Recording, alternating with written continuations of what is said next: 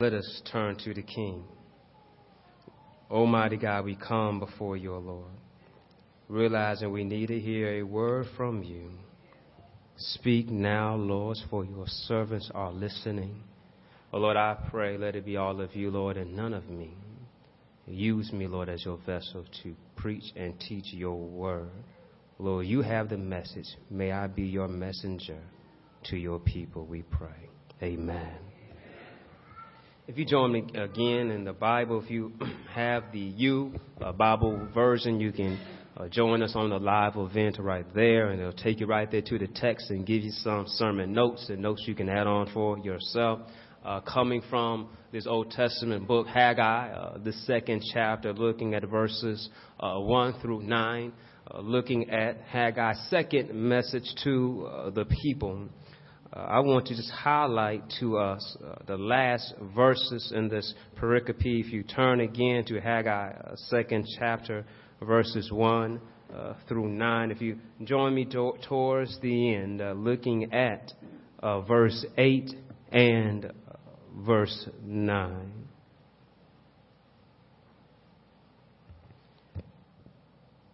Reading from the New Living Translation, the Word of God says, The silver is mine and the gold is mine, says the Lord of heaven's armies. The future glory of this temple will be greater than its past glory says the Lord's heaven's armies. And in this place I will bring peace. I, the Lord of heaven's armies, have spoken. Oh, praise God for his word. You may be seated to take your seat to announce this, please, to your neighbor. Tell him, is mine. Amen. And help, help me out to tell your other neighbor, tell them, is mine. And if you want a, sub, a subtitle for this, you can tell them also, tell them, your latter will be greater. here we are again in this great text, uh, Prophet Haggai, again speaking again to the remnant, of course, speaking to the leaders primarily first. Uh, you see that right there in the text, uh, to the high priest, to the governor, uh, then to the remnant of the people. But what he has, he brings up to them in this great message from God. He asks them, Who here remembers? Who here remembers the glory of the past temple? And, and, then, and then look how he, he kind of concludes it. He says, This current place is like nothing to it. I want to ask you on this morning that if you are standing in your present and looking in your past, what do you see? Oftentimes, our present does not compare to our past. Uh, think about how people say so many times, I wish we could go back to the good old days. Things aren't like they used to be. That's why, because we wax romantically about things in the past, but truth be told, the past was not as good as we remember it. But we look at it with glass eyes and, and soft eyes that we seem to look at it by only one perspective. We see only the side we want to see. Just like in a fishbowl, when you look in a, in a glass bowl in a fishbowl, you only see one side of the side. And sometimes they put cardboards in the back of it to make it look pretty. But if you took out that cardboard, you might see a whole bunch of dirt and gunk in the back that need to be cleaned out of that fishbowl. But if you just look on one side, oh, everything looks good on, on this side. How is it that, think about it for a moment. I think about this all the time, definitely when it comes to politics and, and, and the politicians get up and they start talk about how things used to be in the political situations. And I start thinking about, well, if they go back into those days, uh, those days, a lot of people couldn't vote.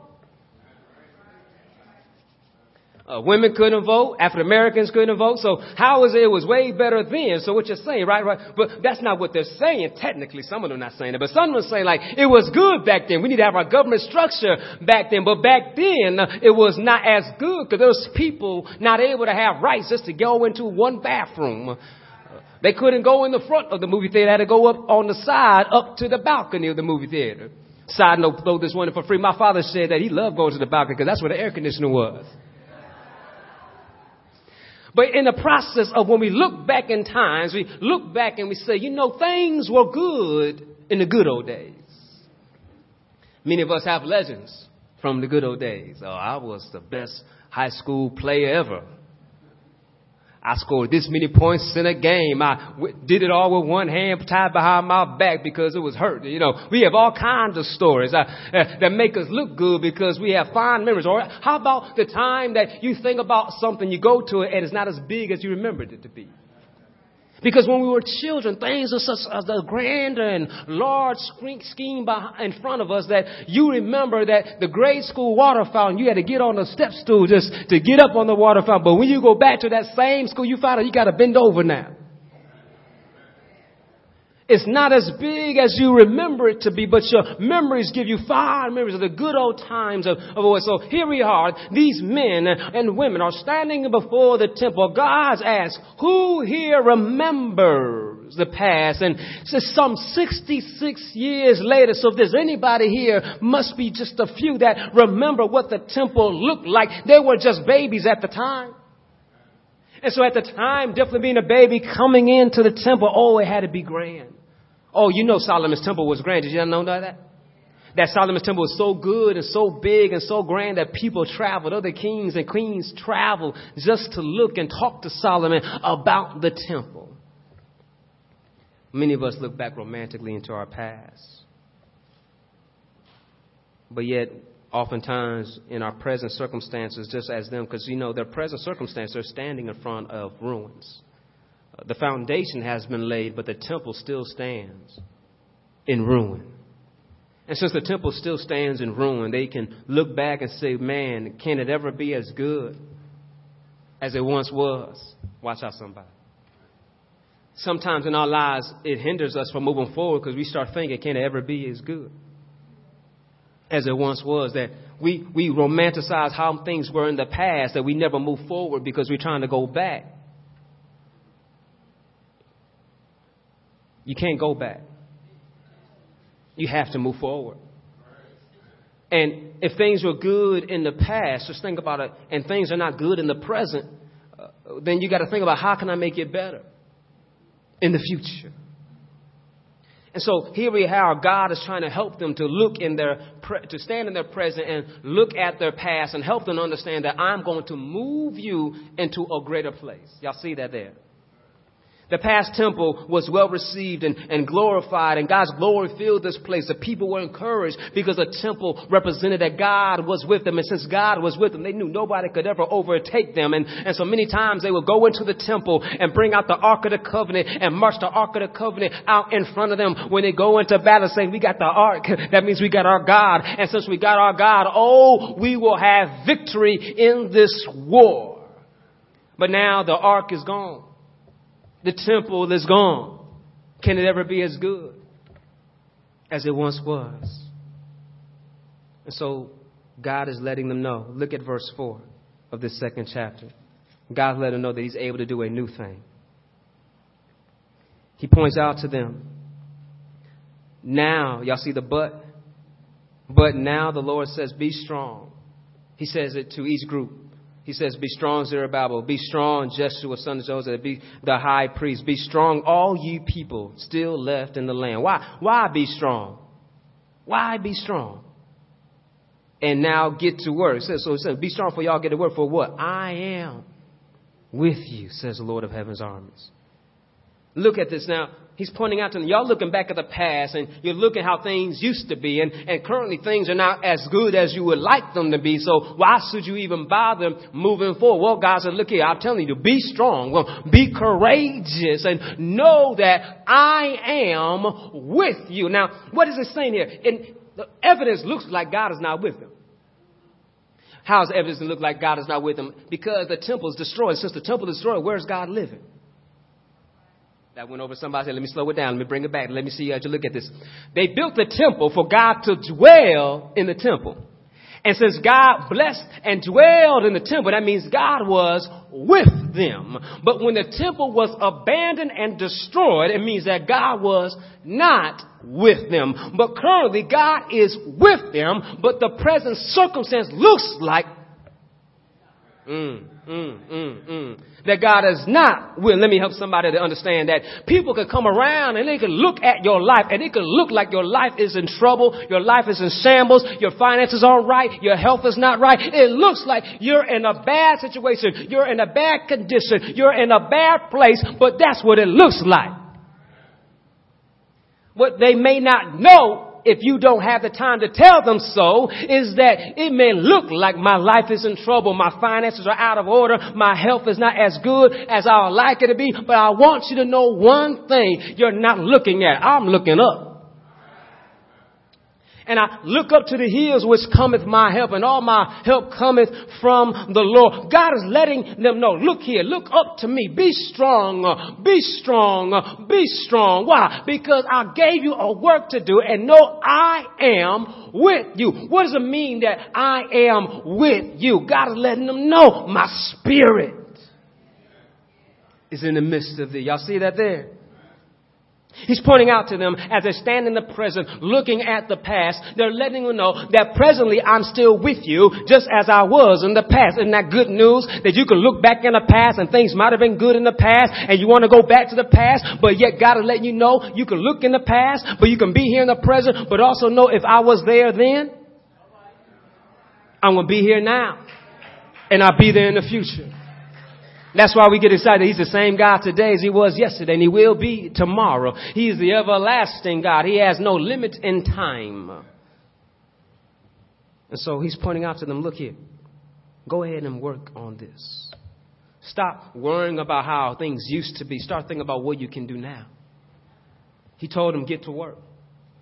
Get to work. Why, why should they get to work? Because I am, I am with you. I am with you. I'm going to bring you up. And so therefore it says, I am with you. Be strong in the Lord and in his strength and in his might. That's not familiar. Ephesians 6 uh, and 11. I'm sorry, Ephesians 6 and 10. Be strong in the power of the Lord and his might. Even Paul writes this to them when he's telling them, I put on the whole armor of God. God is letting them know through the messenger that, look here, the enemy's trying to stop you. Your circumstances look like it's, it's not going to be easy for you to get it done. But be strong. Why be strong? Because I am with you. Look, look how God confirms them. Verse 5. Because my spirit remains among you. Just as I what?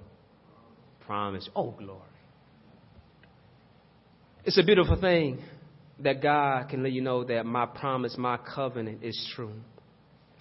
I think about it definitely how you know, people always hold people accountable, and definitely little children do it all the time to the parents. If you say something, that's a promise. That's a promise. If you say you're going to go to Disney World, you promise me we're going to go to Disney World. You didn't say, I promise you I'm going to take you. You just said, we're going to go to Disney World one day. That meant I promise that I'm going to take you to Disney World. So mom and daddy, every summer come, you promise. They hold on to what you are saying. And the thing is this that we know that we can't make a promise and always keep it, but God's word is his bond. What he says, he means it, and it will come into pass. And he says here, just as I promised you. When did I promise you this? When I took you out of Egypt. Y'all see that there in the text?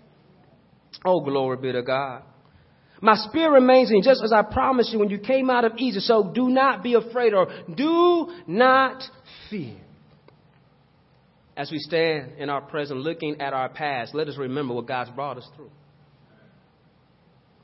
I want to highlight when I look at this text, and many times I've, I've read this text, and many times you see this in the Bible that God tells them how He brought them out of Egypt. But God highlighted something for me to grasp for us today. When did they receive the promise? When they were out of Egypt. Mm. Egypt represents a place of oppression, a place of bondage, a place of slavery, a place of idolatry. They were not in position to receive the promise while they were in Egypt. It's when they got out of Egypt. Mm-mm. Some of y'all still haven't caught on to it. Uh, how can you be free and enjoy freedom when you're locked up? They were locked up hoping to be free but they could not get it until they were brought out. How is it that many of us think about it in our lives that we want to get free of some addiction, but we get all the trappings of the addiction all around us? Oh, I'm going to give this up, but I don't want to flush it down the toilet. I, I want to give this up, but I I'm going to keep her number in my phone. Y'all quiet on me. We want to be free of stuff that we're still holding on. God realized that in order for me to set you free, I gotta bring you out of the things that's holding you back.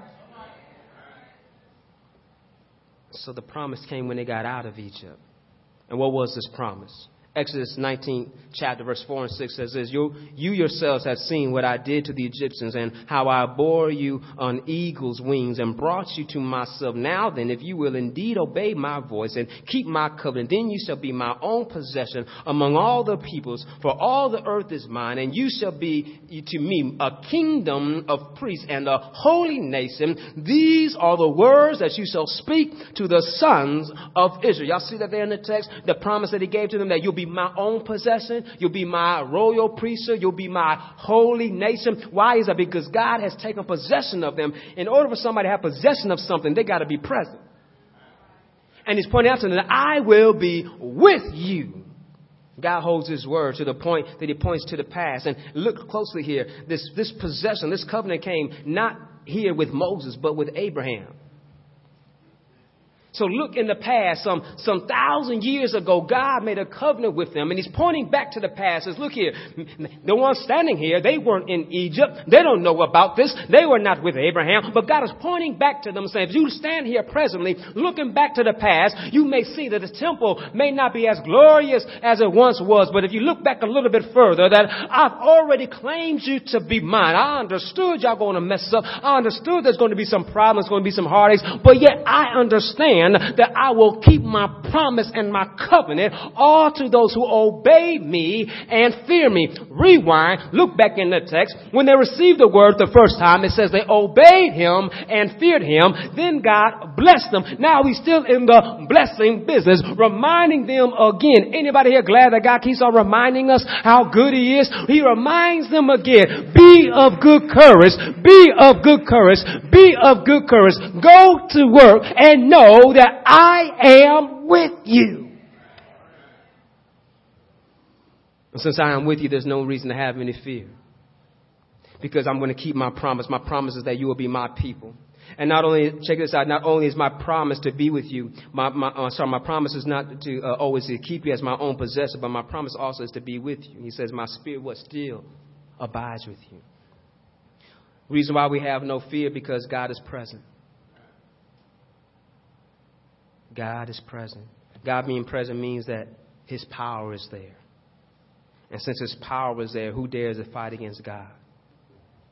Since His power is there, there's no need to fear the enemy coming against them. Since His power is there, they can be strong and of good courage and be strong. And, and whenever I think about this power and the strongest thing about many times in lives, in our lives, that how we became emboldened when we saw a loving face to back us up. Anybody ever been there before? You were going somewhere and you just needed someone else to be there to back you up. You just looked up and they saw that you said, "Oh, I think I can make it." They made it here. It, it didn't have to be a whole entourage. It had to be one person to show on, and they showed up. You said, "You know what? I I might run my best today. You know what? I might do well in the spelling test. You know what? I might get this job today because you showed up." Just because you showed up. Another illustration, I think about how we become emboldened when somebody shows up. Is I think about how a child is scared. But yet when mommy or daddy shows up, they just brighten up. My mommy and daddy's here. So whoever's messing with me now better watch out because mommy and daddy is here. And they will say what's wrong is right. How oftentimes, right, they are so happy when mommy and daddy so means somebody's got my back. They're going to protect me. They're going to provide for me. Do you understand that God is going to protect his people? And so he's letting know that my promise is that you are my possession and understand that I still remain. And since I still remain here, who dare mess with you? With God for us, what? Who can be against us?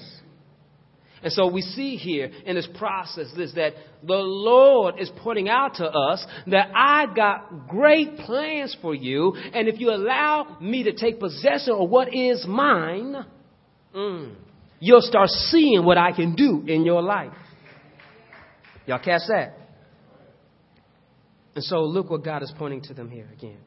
Stand in the present, you can look in your past. As you look back in your past, you can, re- you can reflect on what God is able to do. He's able to do a new thing. You can let them know you're looking in the past, right? Nothing's going to compare to that great Solomon temple you had in the past, but yet I am not measuring you on that. Oh, glory be to God. Because they might have thought because Solomon made it and they called it Solomon's temple, they might have replaced God with Solomon. But God's reminding them that that's my temple. And my glory filled this place. Y'all see that there in the text? Look at verse 6. He says to them, For this is what the Lord of heaven's army says. In just a little while, I will again, y- y'all see that again, right? Shake the heavens and the earth, the oceans and the dry land. I will shake all the nations and the treasures of all the nations will be brought into this temple. I will fill this place with glory, says the Lord of heaven's armies. Y'all see that there? God is showing us that when we trust Him to do what only He can do, He's going to show up. And when He shows up, people take notice. He says, Again, I will shake the heavens and the earth and the water and the dry land. Let me highlight something here to you because this is something bigger and grander than what has happened in the past. The last time God showed up to them in Exodus, you know what shook? Just the mountain. Mm, mm. It was just the mountain that shook. The, the mountain shook as he was speaking. It was thundering and rolling. They were fearful. They said, God, that's enough talking to us. Can you slow it down and just talk to Moses? Oh, they said it was too much for us. Oh, when he showed up, they understood, trembling and fear, like, wait a minute, this is God. He showed up. God says, again, I'll show up. Ooh, ooh. And so, look here, not only is he just talking about a mountain I'm going to shake, but he says, I'll shake the heavens, I'll shake the earth, I'll shake the oceans, I'll shake the dry land, which points to us and may a glimpse to us that we might be talking about when Christ comes back again. Mm. Ooh. Just think about that for a moment. Christ coming back again and the earth will shake. Many of us have been in Peoria all our lives, and, and so if you've been in Peoria, you suffered an earthquake at one point in time, and that earthquake might have shook your beds a little bit. But yet, we've seen on TV that great earthquake that happened, I believe it was in 1988 in Oakland, California during the World Series, and, and everything around that place just collapsed and fell down. But yet, still wasn't just the whole earth. Imagine the whole earth shaking. Woo! Because of his presence. But catch this, catch this. But when the whole earth shakes because of presence, there's not going to be any death. I mean, he's showing up. He's about, judgment's about to take place. So it's not going to be a terror shake of aspect of fright and hide, but it's going to be a, a shake of say, here he is. Our God is here. Because they're expecting this. They, they're not scared of this. They want this. They want God to show. Anybody here want God to show up? Because when God shows up, that means something's about to happen. And so when he shows up, he says that I'm going to let you know that the heavens will shake. And, and he highlights something. He says that the nations will bring what? Treasures into this temple. Now, in some translation it says, excuse me, it says singular and it might be plural. And it's kind of hard for many of us to understand, but I want to highlight this that the, the closer I want us to grab this that everything's going to be in the temple. Whatever it is. And and another thing is this grab this is that did not Jesus come to save the world? And he says and he says that he wants all to come to him. And so don't you think that the magnitude of his glory, of his divinity, that it's going to attract all to come to him? And so what he's highlighting this again, what does it mean to us? It means to us this that when we just simply do what God calls us to do, he'll take care of the rest. When, when, we, when we want to see people to know Christ and to love Him as we love Him, we don't have to persuade them. We don't have to convince them. We just got to do the work He calls us to do, and God can do the attraction and the pulling. And he's pointing out to them again, it does not matter how great and beautiful the temple is going to be, as long as I'm there, people will come. Mm. Sometimes we want to make church into an event and think entertainment is going to bring people. Entertainment will bring people, but they won't stay. And just as you go to the movie theater, you don't stay there. You go there for your entertainment and then you go back home. And you come back once there's something else you want to see there to entertain you. You don't come back every time. You just come back if there's something there to entertain you. God is not here for entertainment.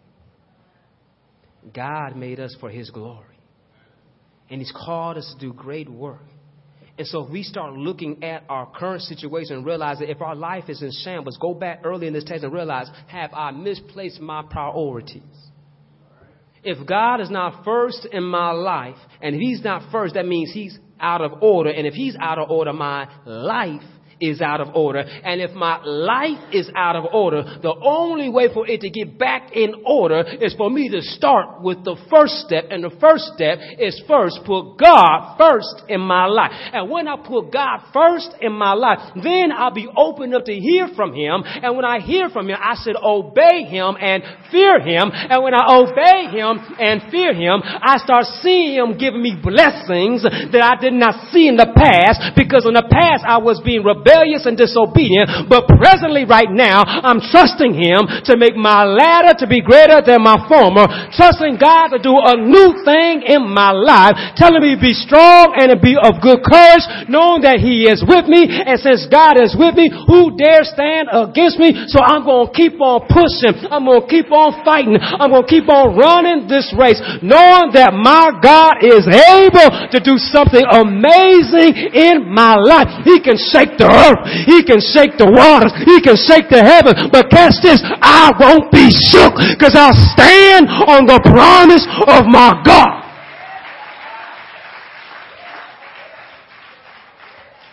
Because you know when his kingdom comes, that won't be shaken.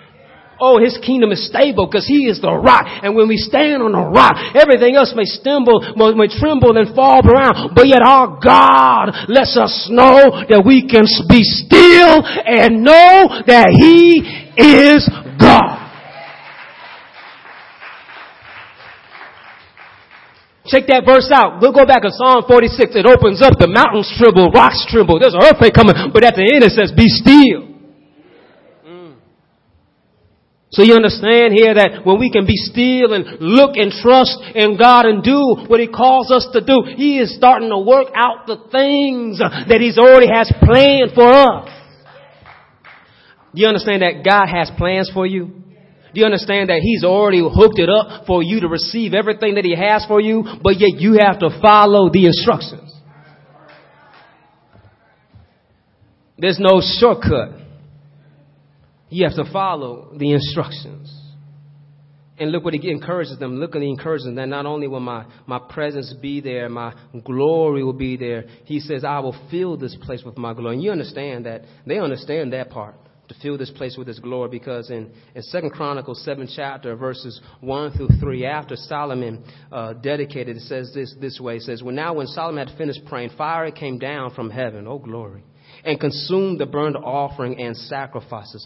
And the glory of the Lord filled the house. The priest could not enter into the house of the Lord because the glory of the Lord filled the Lord's house. All the sons of Israel seeing the fire come down and the glory of the Lord upon the house bowed down on the pavement with their faces to the ground and they worshiped and gave praise to the Lord saying, truly he is good.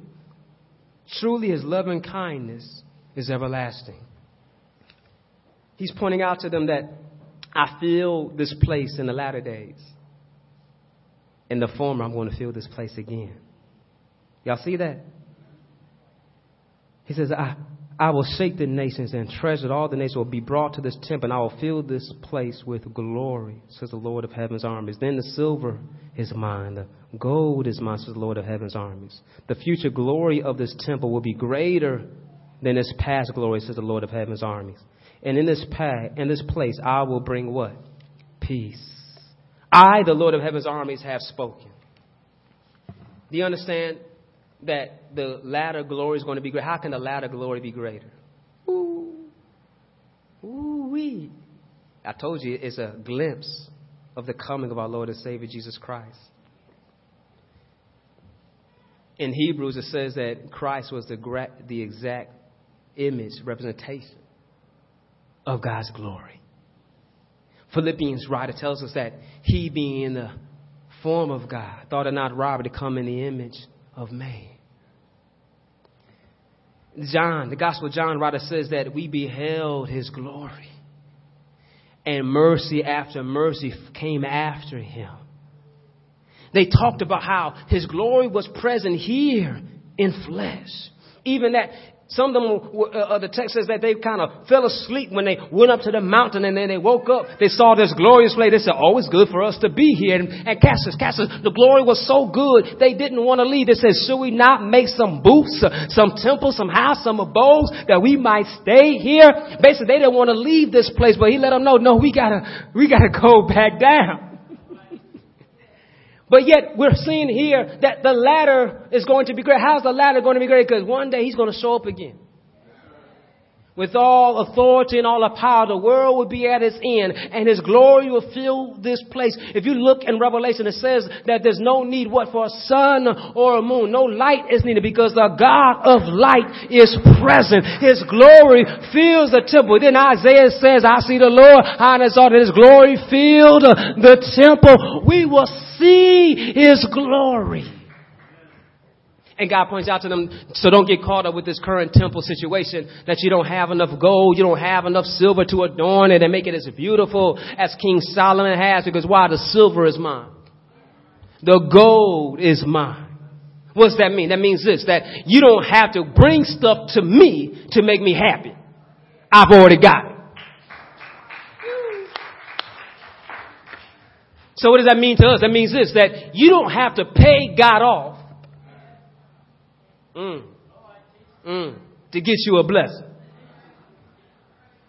God doesn't need that. What he needs you to do is what he already told you to do. Look what he told them to do. I brought you back to build the temple.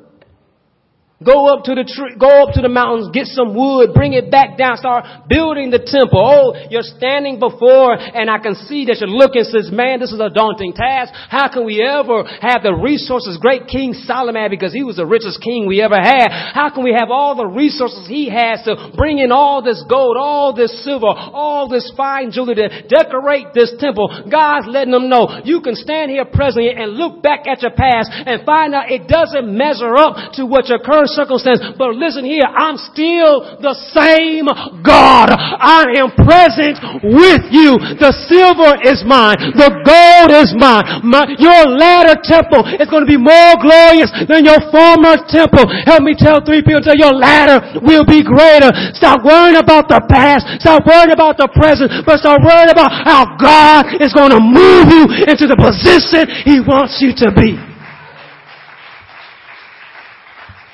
So my question today, are you His? Because if you're His, then, then He can say, you're mine. He can go around and say, Kenny is mine. Ed is mine. Kyle is mine. Ella is mine. Ed is mine. Woo! And, he, and you are his. What's, what's that mean? That means you are great. and you are greatly blessed. And you are greatly covered. How, how's this glad that I am his? How, how are we his? Jesus says that he has given me his sheep and I have not lost not one. Why is that Jesus? Because they are mine. Let the redeem of the Lord say so. Anybody here been redeemed by the blood of the Lamb. Oh, good God from Zion. I want you to understand that you've been washed and, by the blood of the Lamb, you are His. And if you are His, your latter will be greater. So don't get caught up how things aren't as good as they used to be. Your present situation, not the way you wanted to be, but know that He's still on the throne. And one of these days, He's going to come back with all power in His hands. And He's got greater blessings for you. So, Just do the work He's called you to do. Who just do the work He's called you to do? No, He is with you. He has empowered you. He has equipped you to do great, awesome, amazing things. All for His glory. All for His glory. And your latter, it will be greater because we're in Him. And He said it. The, the latter glory is going to be greater than the former. And we will see it. And we will see it. Let's turn to Lord. We come to you right now. We surrender to you right now, our God. We thank you, Lord, that you are our light and our salvation. Whom shall we fear? For you are the strength of our life. Whom shall we be afraid of?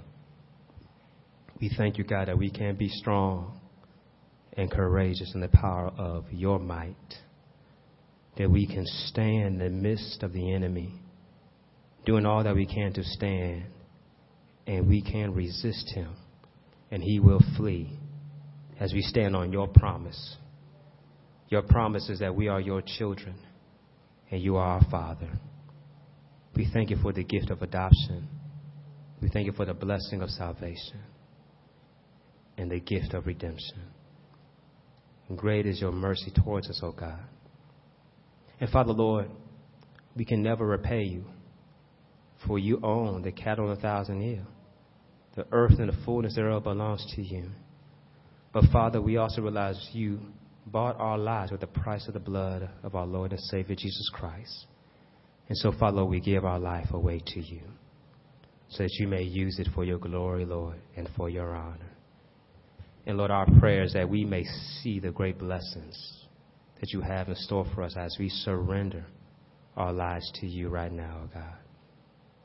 Father, Lord, there might be someone here who does not know Jesus Christ as the Lord and Savior. Lord, I pray right now that they can confess right now and believe in their heart that Jesus Christ is Lord, that He did die on the cross for all of our sins, and that you did rise from the grave on the third day, and you are high and lifted up above the earth. We thank you, Lord, that we all have sinned and fallen short of the glory of God, but great is your salvation towards us, that we all are saved through our Lord and Savior, Jesus Christ. Minister to us right now, Lord, we pray. Amen. Amen. We